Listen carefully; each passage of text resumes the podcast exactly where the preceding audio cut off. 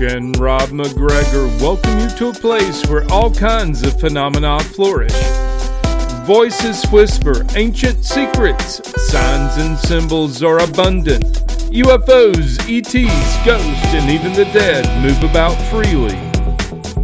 Here we meet authors, researchers, and investigators of the mysterious, the strange, and of the inexplicable anomalies that surround us.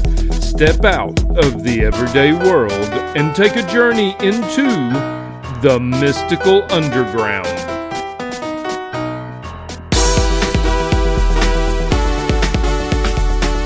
Welcome to the Mystical Underground. Thank you for joining us. This is Rob MacGregor. And Trish MacGregor. And our tech magician, John Posey. You can go to the mysticalunderground.com where we make regular posts and where you can find out about our books. Our most recent nonfiction book is Phenomena Harnessing Your Psychic Abilities. Trish's latest novel is Skin Shifters. Rob's latest novel is Time Pods. Okay, today our guest is Lori McDonald. She's a board certified clinical hypnotherapist at True You Hypnotherapy and an alien abduction researcher. She's one of 27 regression therapists listed on the MUFON mental health referral list for abduction regression for abduction regression for North America. She's also the board president for OPUS, which is the Organization for Paranormal Understanding and Support, and is the founder of the Sacramento Alien Abduction and Contactee Support Group, one of California's largest UFO and abduction groups. Lori has been the facilitator of several experiencer events and host at Contact in the, De- in the Desert. She's also a lifelong experiencer herself. She was awarded the Global Health and Pharma G- GHP Alternative Medicine Holistic Health Awards in 2018. She's appeared on a number of radio and TV shows, including the Discovery Channel and the Travel Channel, and is in the final stages of completing her book, Five Steps to Personal Empowerment and Inner Peace.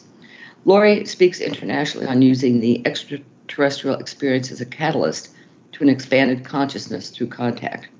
I first heard her on a podcast talking about the Mandela effect, so we invited her to be a guest on the Mystical Underground. Welcome, Lori. Welcome, Lori. Thank you so much for having me. Okay, the Mandela effect. Now, one night, my daughter and I spent hours on the phone talking about this. So, explain it to us. well, you know, there are different perspectives, but originally it started out as a paranormal investigator at a conference who said that uh, Mandela, Nelson Mandela, mm. had, um, died in prison. And half of the audience, practically half of the audience, had then stated that uh, no, uh, they remember him being released. There was a celebration in the streets, and he had a different time, and so hence the Mandela effect started. Some people will tell you it's simply misremembering that we misremembered that the Adams Family TV show had two D's in the word Adam and not just one. Um, so there are things like that. So a lot of people think it's misremembering. I don't think that you can misremember something you never knew. so if I never knew the Adams family had two D's, I don't know how I could misremember that. It's, it's a, a Bear, Berenstein Bears is another one, right? Yeah. The spelling. Absolutely. And, you know, um, I read those books uh, to my children. And just for a little side note here, I taught myself how to read when I was about three and a half uh, with a Reader's Digest uh, that I had found in my dad's bathroom. And I have been reading since. My son, when he graduated high school, he graduated with a post college English. That's because mm. he homeschooled in reading and comprehension. So I like to think that I can read well and that I retain the information and that my spelling skills are equal to my reading skills. Mm. They're skills. Yeah. I got the reading skills. Okay, but but so the so the Mandela effect has created a lot of controversy, and I really did do a lot of uh, dark web research into the back door of patent offices mm-hmm. to verify original uh, patents, so I could pull up all of legal work and read it line by line. Uh, everything from ingredients to you name it, just hundreds, hundreds of pages of documents. And then I might find, like in Febreze, the product mm-hmm.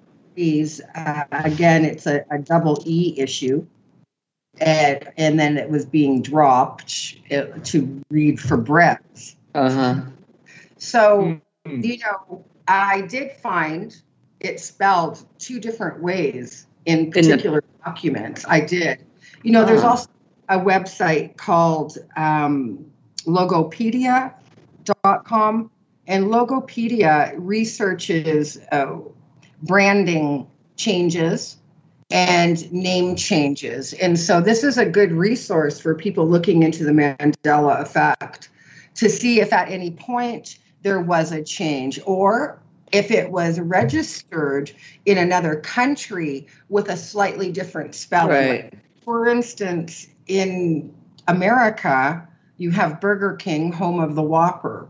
Well, in the province of Alberta, Canada, for years. They had their own burger king and it's a double king mushroom cheeseburger.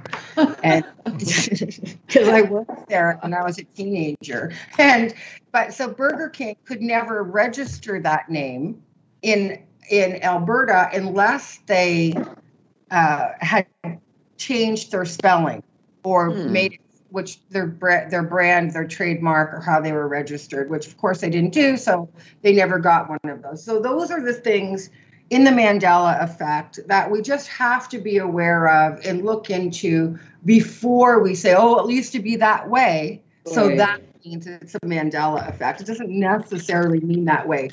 However, there are cases where it's simply mind blowing and my belief, those are other people's beliefs on the Mandela effect. My belief is that uh, in the third dimensional reality, our Earth, prime Earth, there are a series of parallel universes, a series of garden like Earth planets, all abiding to the physics of this world. And as these worlds bump or slightly touch or kiss, there is a gentle bleed through. Hmm. When mm-hmm. see this bleed through, it creates change. Now, I know that in the King James Bible, they had said there will be a time when people will recognize and see words on pages change before their eyes. Oh, jeez. Mm. And speaking of the Bible, that was a huge Mandela effect in the Lord's Prayer. And I huh. think that it was a very significant effect uh, because of the conjunction um, in the verbiage that they were they used. It was um, the Our Father who art in heaven, the Lord's right. Prayer. It says, uh, uh, "On earth as it is in heaven" is one of the mm-hmm. lines, uh, but the new one read, "In earth mm. as in heaven." in earth as opposed to on earth is uh-huh. completely uh-huh. different in what in a simulation in a paradigm in uh-huh. what not in the earth we're of the earth we're on the earth but we are not in the earth not yet yeah as far as we know it could be a simulation we're not quite sure yet but uh, for that one you know when we look at how things change the verbiage and the implication then we do see that things definitely are shifting. Does this mm-hmm. just mean that our consciousness is expanding? That's definitely a possibility. And one of the things in challenging your reality, challenging what you've ever been taught or led to believe, when you challenge this, you do broaden your ability, or maybe it's more like the consciousness of your uh-huh. awareness is knocking on the door of your multi uh, universal self. And there is a, a, a larger self. I mean, the human is an important word. Uh, the word hue is a word that we use to measure light or the word that we use to measure the uh, intensity of color. So we measure these in hues. Man comes from the word manifestation, to come into the physical or to be embodied.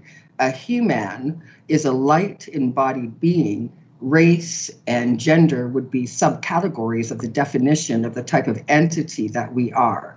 So, mm. as a human, a light embodied being, this implies a multidimensional self, light being an energy, and energy, of course, simply transforms from one state to another. And so, as the human, the light embodied being becomes more aware or more capable of understanding um, the multidimensional self and then seeing the parallel universes, we might begin to see that there's something more going on here than we've been led to believe. Right. Yeah, uh, Lori, what about the? Do you see any relationship between the Mandela effect and uh, alien abductions? Yeah, we know you are doing a lot of uh, hypnotherapy, uh, past life or not past life, but uh, regressions. Regressions uh, with uh, your clients, and uh, have you seen any connection to the Mandela effect? You know, not precisely a direct connection. What I do see that piques my interest is just the possibility that the extraterrestrial abduction is has to include um, interdimension uh-huh. because the Mandela effect is really a dimension unto itself. I mean, it has belief, which people really do that they are correct in their assumption or discernment of a particular event and they know. So what the, the Mandela effects that interest me the most really are the personal ones. You know, I love the Star Wars and the, you know, Jiffy peanut butter and all of those. Yeah. those are incredibly, incredibly interesting. I mean, because it's hard to think that, you know, all of those children ran around uh, with their hands over their mouth saying, Luke, I am your father. And that wasn't. I mean, imagine all those kids getting it wrong. um, of it, uh, some of the experiences that people have when they are being regressed do look more like parallel universe experiences mm-hmm. as opposed to a straight up uh, abduction. The way I was looking at it or wondering about is are some people seeing these as alien abductions and others seeing these as more interdimensional or possible uh, demonic effects uh, rather than the well, are demons, you know, uh, demons to just to you know desensitize people around the word mm-hmm. is again a race of being. If one accepts the fact that there are angels and they too are a race mm-hmm. of beings, you must be open to accepting that demons exist, but they exist in a different frequency, a different dimension. That they're highly intelligent, but they have a zero on the uh, emotional intelligence quota. And, and so, dealing with a demon, and I have come across a few, they're basically highly intelligent uh, children who are having mm. temper tantrums and acting out and so if you deal with them from a place of empowerment, then they their shenanigans come to an end uh, rather quickly. So some are demons at, or the jinn, which is also a separate race of beings, and some are interdimensional. Listen, if you've ever run into yourself uh, and you're not a jinn, then then you're going to have to go well where did this other you know uh, trish come from where did this uh-huh. other come from and people have run into themselves mm-hmm. and during an abduction you mean or just well, both actually. Uh-huh. They see themselves, and uh, then there, then it opens all these doors. And was it a clone? Is it you know what's going on here? So yeah, being on a craft and, and seeing you know people in a like a white room. I've always assumed that that was some form of decontamination room, hmm Hmm. And that uh, and then seeing somebody who looks exactly like well, seeing yourself. I mean, so that can be explained a couple of ways, but nonetheless, um, it's shocking. Uh, yeah, that would be shocking. Yeah, so you've got a double whammy there. You know, you've got the extraterrestrial abduction, and then you've got yourself, and then then you have to really begin to question uh, our reality. hmm You know, Well, and- okay, you're you're a lifelong experiencer. Tell what was your first encounter like? Hmm. How old were you? I had not yet been born, apparently. Um, Oh wow. so what happened is my mother, who I didn't know ever, um, not until I was 50. My mother uh, called me up um, about six years ago and said, uh, I just saw a TV show where that showed that you um, run a support group for people who are experiencers. And I'm, I said, yes. And she said, well, this is your mother. Hmm. And and she said, and I need to tell you the story of your birth. And so I politely asked her to hold. And I went and got my husband and a tape recorder.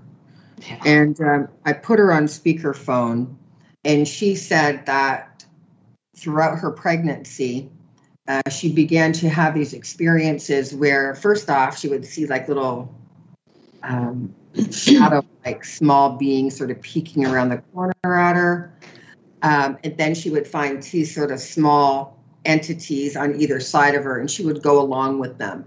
Um, they would do different experiments on her, and she would sometimes be very afraid. So she began to tell her doctor, and her doctor was like, Whoa, um, Hmm. that, that must be hormonal. and so, uh, so she was like, "Yeah, no, that's not hormonal." And she began to insist that these beings were taking her onto a craft, and they sent her to a psychiatrist Oh, who told her this to shut it down because you're going to risk losing your other kids. Hmm. But then one morning, very, very early, she was hot and she went outside into the backyard and sat down on a lawn chair. And she said, and just really rapidly, two small beings appeared on either side of her. They sort of led her through the apple orchard.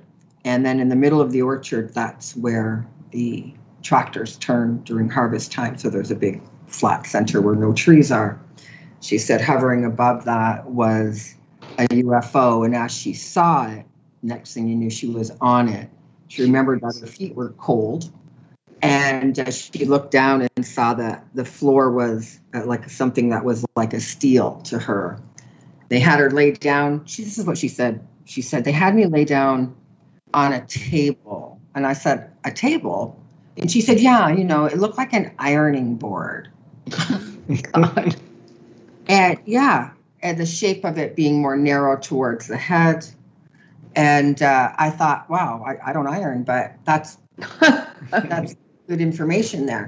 Looked like an ironing board, she said. Um, and Now, how many months pregnant was she when this happened? at, at this point, she was fully nine months pregnant. Uh, This was her last experience on the craft. And uh, she was scared and she felt like they were really hurting her. And they told her, they again, which they had told her many times, that they weren't interested in her. They were only interested in her baby, that she was safe, that she wasn't going to be hurt. Not words that calm down a pregnant woman, okay? but she, they had this way, she said, of sort of standing behind her head and making her feel calm again and Uh-huh. relaxed. And then after a plethora of examinations, she even said she heard like this is how she described it. She said, "You know, one of those crackers you pull at a celebration, like at Christmas, goes pop and little confetti comes out." She said, "I heard a sound like that crack right in my hand." hmm. And so I, I, um, I, I understand. I've heard other people tell me that, So I let her continue. And then she said basically the next thing she remembers is bleeding uh, from the nose and vaginally and being on the lawn in full labor, crying out for help, Oh, and no God. her home could hear her. The neighbor who was on his way to work did hear her, and he came over, began to help her, ran in the house, and had a difficult time waking up her husband, my father. Hmm. And um, they took me, her, to the hospital where I was then born, actually at nine o'clock in the ninth month on the 19th day in 1963. I was just like, such a weird, you know, birth number, all of them, you know. Anyway, uh, so that was that. She said, I had a very difficult time breastfeeding me. I couldn't drink milk, couldn't drink cow's milk. She kind of laughed and said I was probably the first baby in Canada, that's where I'm from, that was on uh, uh, soy milk because they had tried everything and I I couldn't eat. And uh, Hmm. she couldn't bond with me. She said I scared her. Now, mind you, my mother and my father have um, black hair and brown eyes, and they're very short. Mhm. And I am basically the complete opposite of very short. And um, I'm not short. I'm not dark in any way. Not that that's as relevant, but the fact that I didn't, you know, resonate with her, she put me up for adoption and left me. Oh, wow. And Why, uh, why she did, why did- did she do that? because she was afraid of me. Wow. She's, and it reminds her constantly of uh, the abductions that she wasn't allowed to talk about, but she did write them down.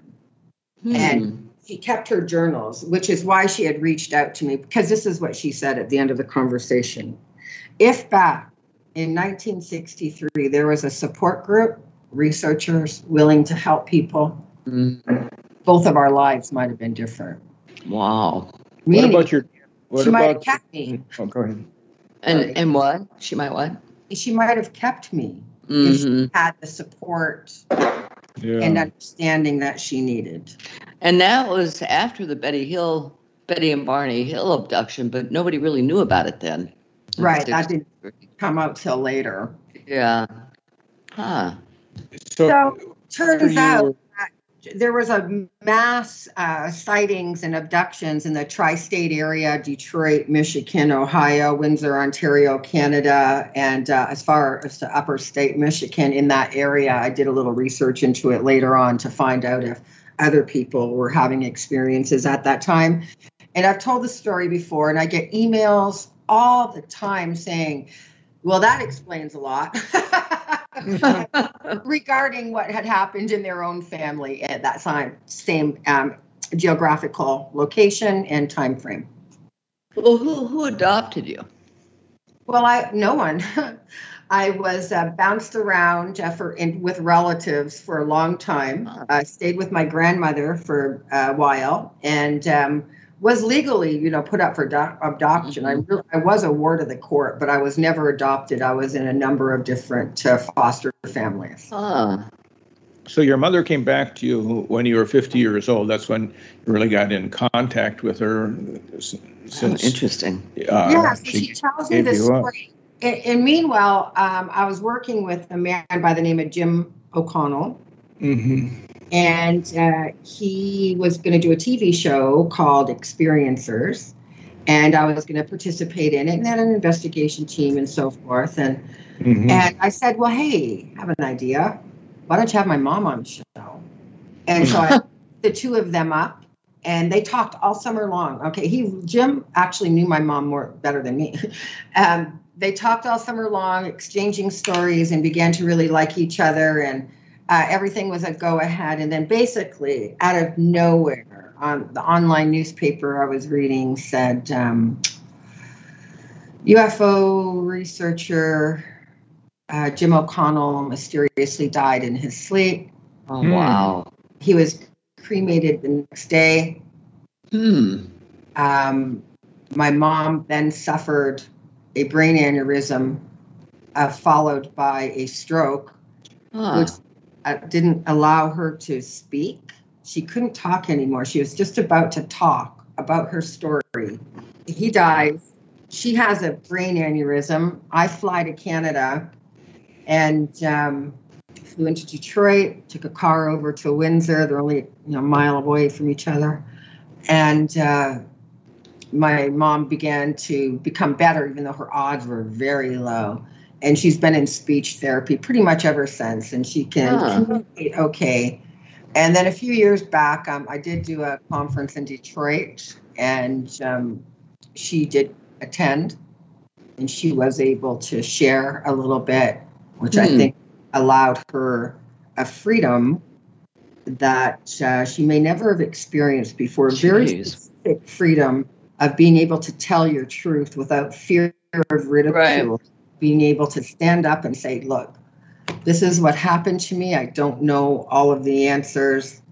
But this is something we need to seriously look into because what are the implications? And why were they so interested in her baby? And who knew that I would grow up to uh, do the work that I do? I've been at this for well over 25 years. Uh-huh. But that was her experience. But my first experience that I remember as something being actually ET outside of something that I would have considered to be more, in retrospect, psychic.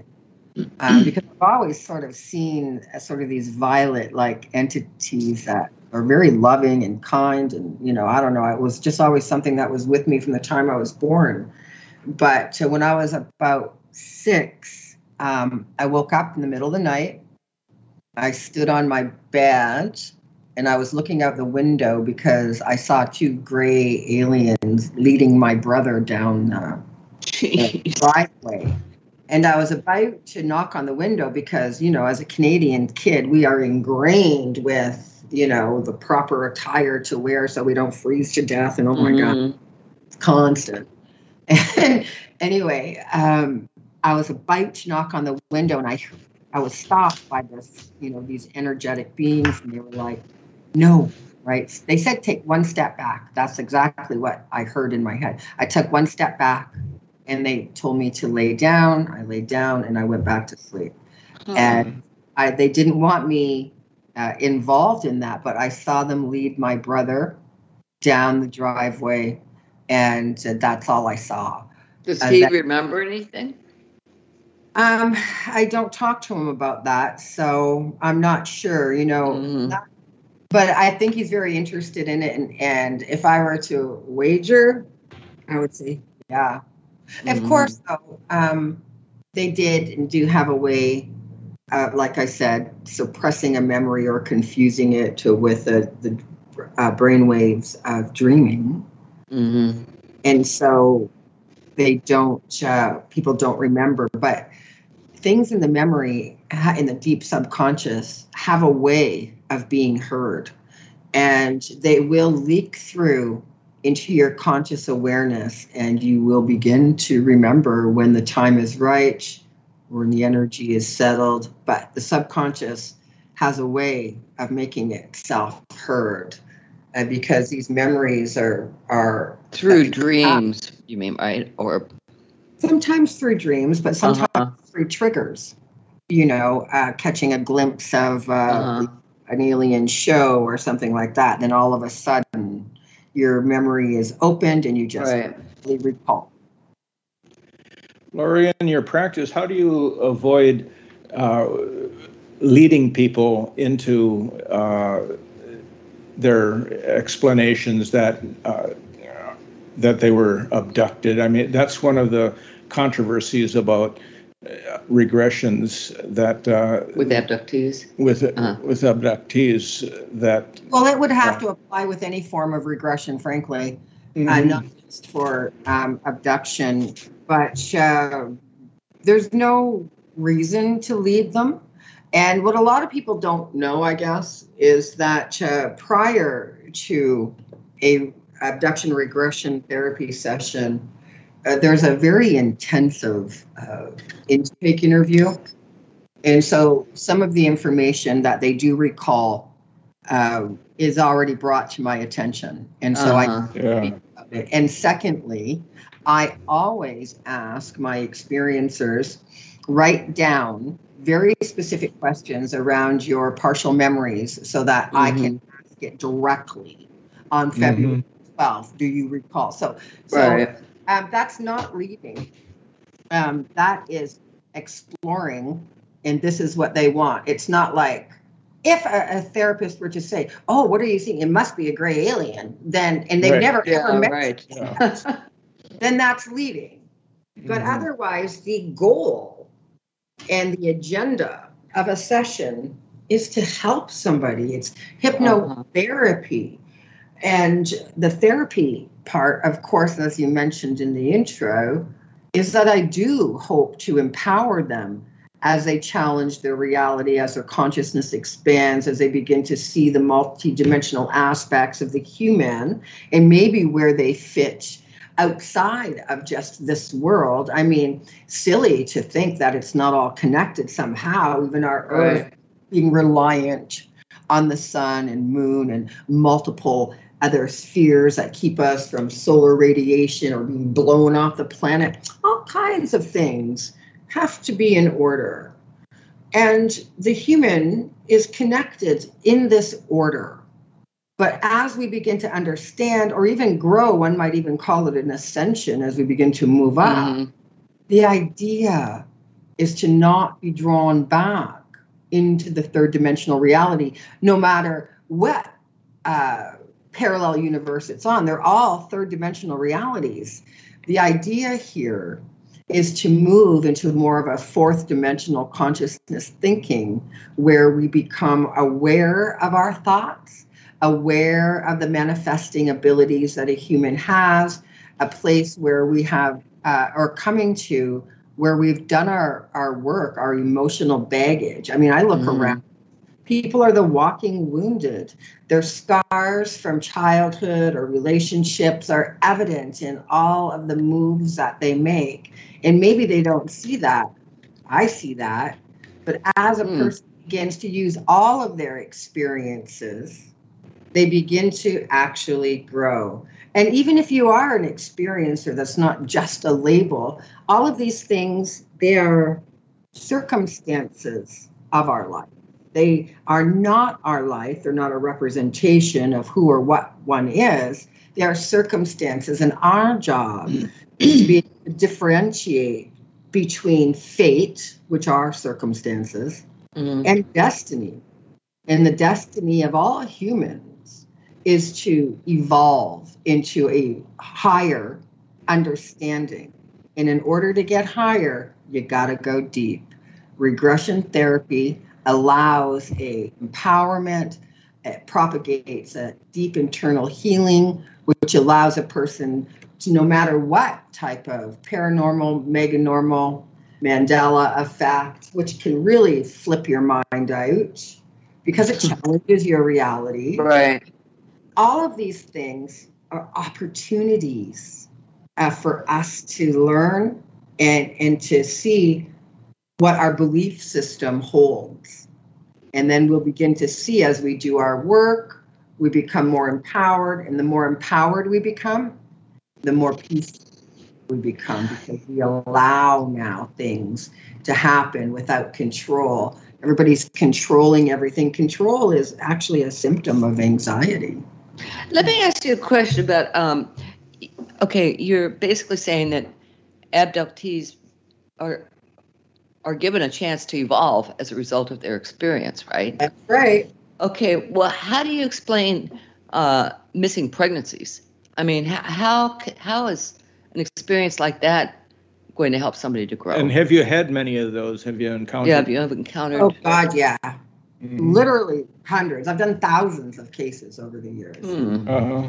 and I've done I've worked with many women uh, who have had uh, missing pregnancies. Many women, uh, especially in the '80s, who have memories of being on craft, working in nurseries, hold Uh, hybrid children in their arms, Hmm. and and so every experience allows an opportunity to have a higher understanding. And so, yeah, I, listen, I think that there are some things that are fundamentally wrong. Uh, for instance, the extraterrestrials that do abduct women or steal their fetuses for Uh-huh. programs, I believe that this is a direct uh, assault on the fundamental human rights. Right. And this shouldn't be allowed. And the only way it is allowed is because they're tricking us. And they are tricking us into compliance. They trick us into going along with them. With some people, they tell them, oh, they're so special. You're just the most special thing ever. And so we need your uh, DNA Right.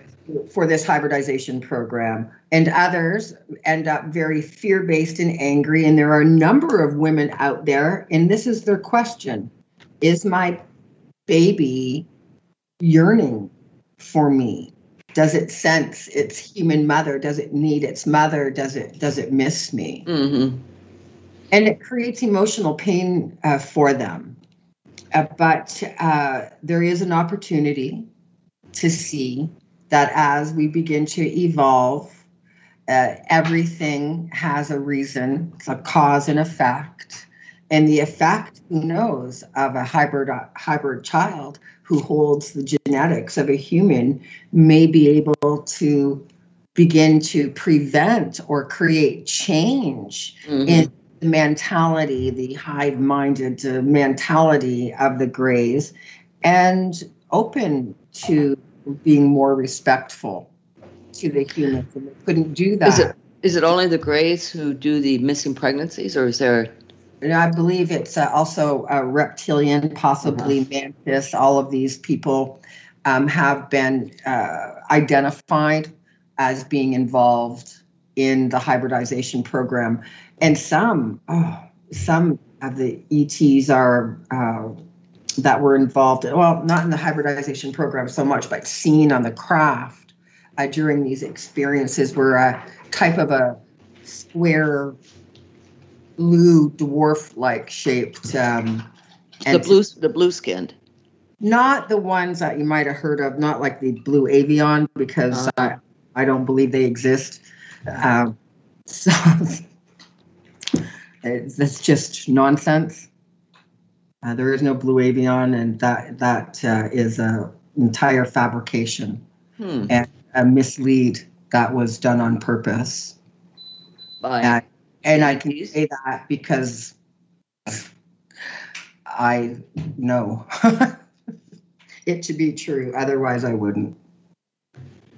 Lori, where are these hy- hybrid uh, children? Are they off on another planet? Are they some of them among us? Uh, and how would we? them died? Uh, most of them died. Um, Most a of them of, died. yeah, they had trouble developing the lungs. Yeah. Uh, there were respiratory issues, and uh, so the ones is that the why they're still abducting? Sorry. Is that why they're still abducting? That is why they're still Uh-huh. abducting because they're still experimenting. And also, you have to remember this: the sh- the tall grays they live to be between 900 and 1100 years, our years. Okay, and so in order for them to really deeply understand a, a specific genetic bloodline, and they have they they're going to do generations of abductions Uh-huh. Maybe me, my children, my mother, my grandchildren, maybe her mother, who knows? But they're interested in in our uh, genetics. So, if for their hybridization program, now, although many have died, many have been placed here on the planet. Uh, some looking extremely human and working in kind of low level positions. Other hybrids look like gray aliens. Um, there's a softer aspect about that gray face, but they have sort of that Cleopatra haircut, uh, Uh-huh. black bangs, and sort of a, you know, that sh- long shoulder bob. Right. And uh, that would be like a hybrid female. And these are seen uh, in lab coats, uh, Hmm. working in with humans, and definitely uh, checking out people, even abductees, uh, women who have had eggs um, taken or a fetus taken. They uh, will continue uh, to be looked at right up until death. Hmm. I mean, it's not like, oh, you're past your reproduction years or whatever, so Yeah. we're no interested. No, it's a little deeper than that. Uh, they're interested in a lot more, and they really could go about it uh, a different way. Um, now, uh, this just based on what I've read and have researched, that they seem to stick to particular families. They choose, like what you were talking about, your mother, you, you know. I mean, is mm-hmm. is that what you found? Oh yeah, uh, definitely. It's generational, uh-huh. and it could have started um, with Eisenhower. Um, apparently, uh, the former President Dwight Eisenhower had created an agreement with an extraterrestrial race in trading of technology. And I think fiber optics at that time was part of the technology that was going to later be implemented on the planet. And the timing was sort of right for it because we're 30 to 50 years behind what right. they us. And uh, they allowed them to abduct 250 GIs, right? Hmm. But they didn't comply uh, with just the 250. Um, they abducted many more than that, and then their family members, and so on and so forth. So that it ended. And there's really nothing um, that we can do at this point um, from a, a, political government position uh, to stop them. On a personal level, you do have an opportunity uh, to stop and prevent further interaction or abduction uh, with them. But on a government level, no. And which is one of the reasons we don't have the disclosure that so many people are looking for is because of our own personal power struggle on the planet between, mm-hmm. say, Korea, Russia, China, and the United States of America, all vying for what is what we have referred to for generations in America as a superpower. Um, and so right now it's a fight between those countries and until there's some resolution and basically until we lay our arms down or another way of looking at it is when the humans become more empowered that they can allow somebody else to believe something different and that doesn't take anything away from them so they don't have to protect defend it or push it down somebody else's throat until then we're still going to be imbalanced disempowered and that therefore manipulated by other races. We really oh. need to get it together. What What do you think about, for instance, the um, what happened in Zimbabwe that John Mack investigated? You know, with the the, the saucer landing in the schoolyard and all these kids basically seeing and reporting the same thing. Is that just to announce, hey, we're here? I, yeah, I, I think so. Um, and they do do that. They announce, "Hey, we're here," and we see how far it goes. But um, you know, this is the problem. They show up. What do we do? We fire at them. Yeah. Mm. It's like, oh, they're in our airspace. Fire upon the enemy, and you know, here we go. right. So, and maybe listen, I'm not a politician, and I don't know. Maybe there, maybe there is a threat, and maybe that's why they fire upon them. As mm. so, but as far as a, an actual battle, I, I think that we would be woefully underarmed. Probably. And that's really not the direction we want to go anyway, right? That's the whole point. The whole point is is to not battle, is to move beyond the paradigm, uh, conceptualized thoughts of what we think are good and bad or good and evil. Because here's the truth: the real highest vibrational energy. There's no fight there. There's never a battle because bad just simply doesn't exist. And and we all, all of us humans, have an opportunity to to take a path of higher understanding and begin to incorporate those higher vibrational frequencies like forgiveness, acceptance. Right. But we have to change. But you cannot change what you cannot accept.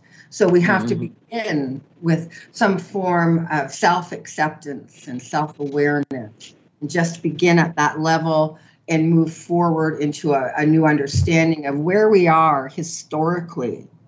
We are on the edge. edge, we're on the edge of the universe, about to explode into a higher understanding. And I believe that my grandchildren are, are going to be living a, a completely different life when they're my age.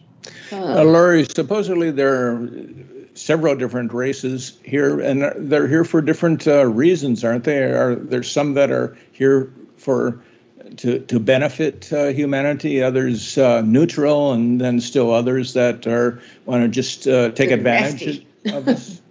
Well, we don't want them to benefit us. We don't want them to save us because mm-hmm. nobody can save us but ourselves. Mm-hmm. The moment we give our power away and allow somebody else to bring change to benefit humanity, we have to see where the uh, opposing end is. You know, is that what cost? And, and what is their uh, intentions? What are is their agenda?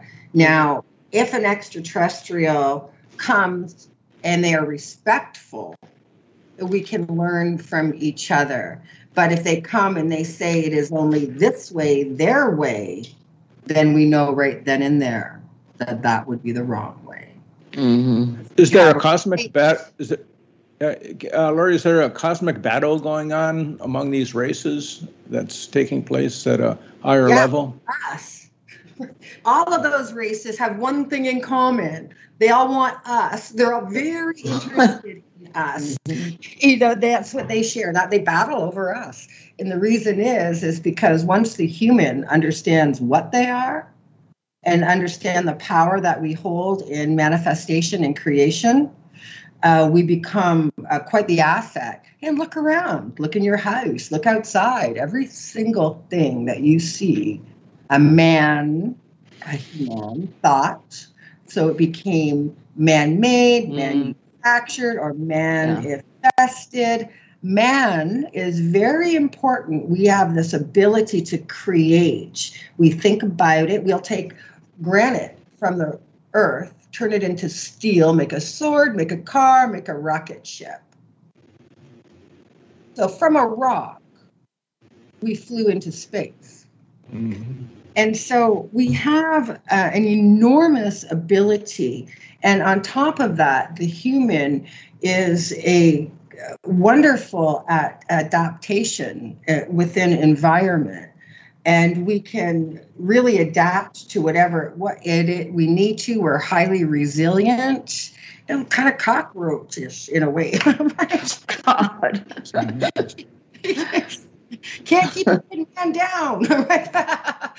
so, you know, so they're interested in that way. And I do remember one thing that I found very interesting the extraterrestrials uh, saying they had no idea how fast we would uh, procreate. They they likened us to rabbits. so they can't procreate at all. Um, not well. Actually, they say the the very tall whites um, do have children, and like Charles Hall talks about uh, them actually even having a home right here uh, on uh, some military uh, ah. bases. Mm. Indian Springs, I believe it is. It eludes me at the moment. But to say yeah, the tall whites live there with their mates and with their children, and they kind of can look like us. They can blend in. They say that they leave the uh, military base and uh, have blended into ah. Audiences in the Las Vegas area. Mm. People see weird things in Vegas. They're like, whatever. is the is the reason Vegas stays in Vegas? is is the reason that they live so long because they're partially uh, artificial intelligence? No, uh, no, that would be the small grays. Right, Those okay. ones are are more yeah artificial intelligent, yeah. but they're programmed. Uh, to carry out very specific tasks. Most of those tasks are in bringing people to and from the ship. Mm-hmm. Uh yeah, they don't. They're not really, uh, you know, high up there on the food chain. Mm-hmm. Hmm. sorry. Boy, you live in a weird world, Lori. um, wow. So, what what do they want? What do they? Why are they so interested in us? I'll tell you what. Um, because, as I explained earlier, the definition of human, we're a light right. and body being. Mm-hmm that implies an internal life. That that light changes from one form to another, can past life regression work, in between life work, and so forth. And uh, all with a soul consciousness. Now, as I had also said, uh, they die Hmm. Mm. unless they're artificially um, changed. So their organic sentient being lives between 900 and 1100 years and then they die. However, if they create a hybrid of the human, I think what they're trying to do is hijack our soul ascension to create a gray that has that human light inside Wow. that continues. I believe that that's the battle is Huh. for eternal life, which is what we already have. Because we are light, that is an energy, and energy never dies, and everything in the universe is energy. Do they reincarnate? The grays, Uh huh. I don't believe they do because they don't have a soul. Okay. Um, hmm. And so we're born um, without awareness uh, almost sometimes like a gift and, and, and sometimes it's not so much of a gift but uh, we get an opportunity each life that we live to reach on this level human attainment uh, Mhm. being the best human that we can be and then at that point not to get confused with the white light you see after death because that Right. will you back into the third dimension. The goal here is ascension so be careful at the finish line people. Uh, he was just saying it's a trick. And we realize that. Is that we have to be unless you're interested in coming back. So anytime you have any interaction with an extraterrestrial interdimensional or non-human entity you want to make sure you can level that playing field in doing so can only engage if they respond and, and by following a very specific protocol. They should address you by your name. They need to ask your permission. Do you want to come? Do you want to see? Huh. you know if they don't do this then they are assuming a superior place. Just like how we don't ask the cows hey Yeah. if we turn you into a burger Do you believe they can move in and out of the afterlife? as a ghost Uh, Just as beings, I just guess. as, I mean, as beings, because some people report, uh, you know, afterlife experiences uh, that they they see uh, alien beings. well yeah i mean, I mean, it's inter, it's an interdimensional experience, right? it is it is an interdimensional experience. And, and we are programmed right now like on the hard drive of the Mhm. mind to only process certain information. So it's like it's- imagine a uh, a very secure high-tech government uh, computer and you're only allowed certain access right? Right now our access uh, is limited on our hard drive, hard drive. But as we go, we're like adding apps to our own mind and ability. We can begin to explore other dimensions. Well, hey, look at the quantum computer, the D wave computer. They Mhm. literally say they pull resources from other dimensions. That is how the D wave quantum computer works. And we're already looking at quantum computers, which hence the Mandela effect. This would be one of the ways of a bleed through. But if a quantum computer can create its own language, which it did, and it can pull information from another dimension, do you think that there's a possibility that a quantum computer in a parallel dimension might already be communicating with our quantum computers and Hmm. therefore creating bleed through. It is a very, it's highly probable. It's highly probable because of the way the quantum computers work. at quantum Huh. mechanics, all of these things imply multiple dimensions, multiple Mhm. uh, universes. Uh, and so, even in the afterlife, if you die, there is that in between state, depending on your. See, here we go. It depends on your belief system. Right. So you use the term mega normal experience. Uh, could you explain that? Higher than your regular existence. Anything that happens in a higher frequency above the psychic realm in the etheric. Yeah. mega normal. Angelic Oh, Uh, okay. ma- Yeah. would be considered uh, mega normal.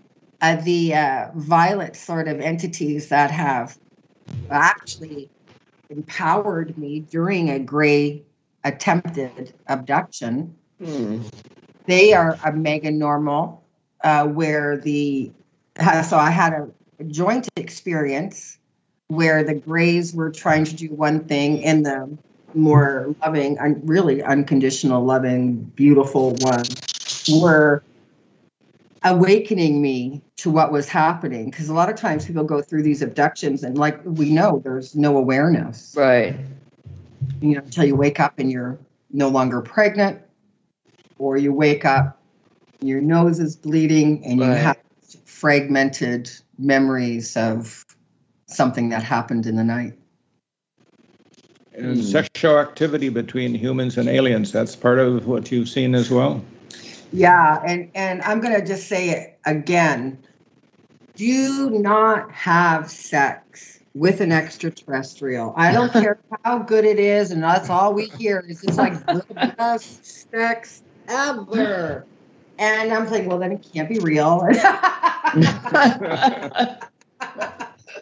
just kidding. No, uh, I have regressed multiple people uh, who, during that, they say that there is some form of um, sexual relations. And sometimes the being is like the most beautiful woman, and you can't help yourself. Um, another woman expressed to me that she knows it's reptilian and she just can't stop to give a crap because it's she just allows. And I said, well, there you go. You're allowing it. So you actually can't help it. And, and you can reject it and you can change your vibrational energy. But uh, wha- so the reptilians, just for the on the record here, for a very long time have been interested in the sexual energy of the human. And you might wouldn't be surprising to find yourself in the throes of lovemaking with your partner and to glimpse a reptilian observing in the room. Ew, creepy. Mm. And psychic people pick that up all the time. Huh. Also, they will manipulate uh, your energy, even create jealousy, uh, fighting, all sorts of things to test now this relationship. Um, Eve Lorgen, I believe her name is, wrote a book called Love Bite or The Love Bite, not sure. It was really a long time ago. And she talked about a lot of these reptilian experiences and and so from from what I understand, um, there's multiple reptilian races. So look at the Mhm. human and we have say seven different. I don't really know how many how many uh, flavors we have here. Mm. But within the reptilian uh, race, uh, first off, the women are the people in power. The women are the rulers of the reptilian race, and actually. Um, yeah, a lot of people don't know that, but there it is not a patriarchal society.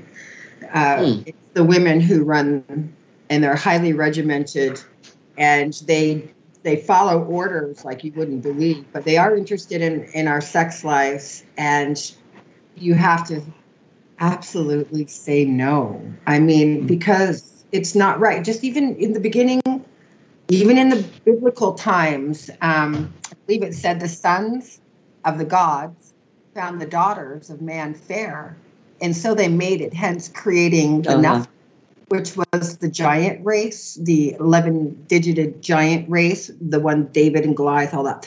Those were the Nephilim, and those Hmm. were created by the sons of the gods, uh, Mhm. which. Um, so they created this other race of being which wreaked havoc on our planet. So where a village might eat for days from two apple trees, they would come in and devour the resources. So, so they were a burden to the natural resources. And apparently they did not smell that good.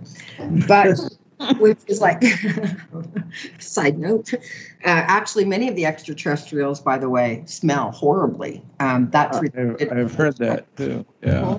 like, Lori, Lori, I have one more question. We're coming to the end of our time here. Uh, when you go to these uh, UFO uh, conventions, do you ever encounter people going there that would like to be abducted? Yeah, all the time. That's so weird.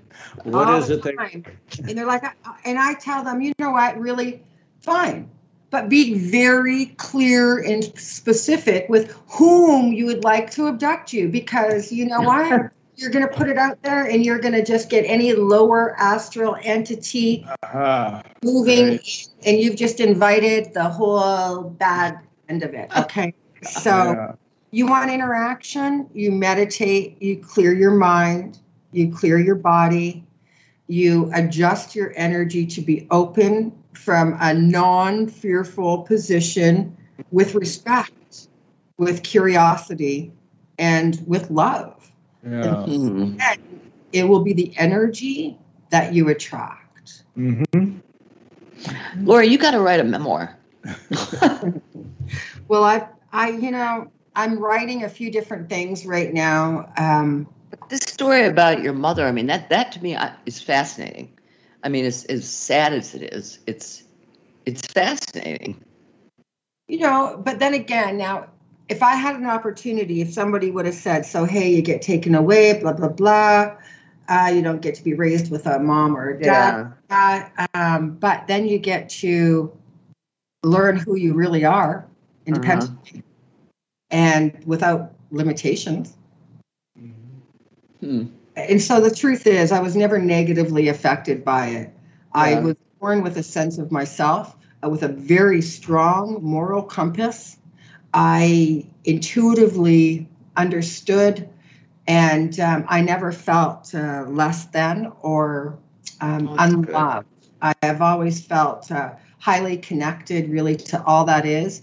And Uh-huh. if you were to ask me who was your mother when I was a little kid, I would have said my mother's Mother Nature.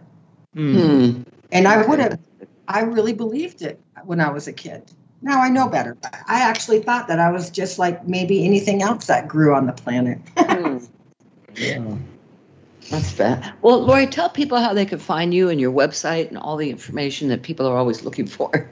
okay. Um, you can find me at uh, trueyouhypnotherapy.com. That's my website. True you. Okay, hypnotherapy. Yeah. Okay. Um, Email And- me there at info at True You Hypnotherapy or at workshops. I do a lot of workshops on personal empowerment and understanding the universe in which we live. Uh, so if you're interested in workshops, it's workshops at info or it, workshops at trueyouhypnotherapy.com. And I'm on Facebook and all those other Okay. media Great. quite great. Thank wow, you. this has been so interesting. Thanks so much for coming on. And when your book comes out, please let us know. We'd love to have you on again. That would be great. I sure will. Okay. Sounds good. Thank and we'll you. send you the link when it goes up. Thank you. Okay. Take Okay. care. Bye now.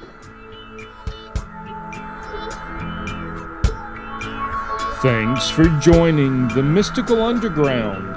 Visit www.themysticalunderground.com for the latest blog post and book info. Subscribe to the podcast on Apple Podcasts, Spotify, Stitcher, Google Podcasts, or your favorite podcast app. Listen to the podcast at podcast.themysticalunderground.com. Follow Trish and Rob on Instagram at Trish and Rob MacGregor. Follow us on Twitter at The Mystic Cast. Send email to podcast at themysticalunderground.com. And until next week, thank you for listening and stay mystical.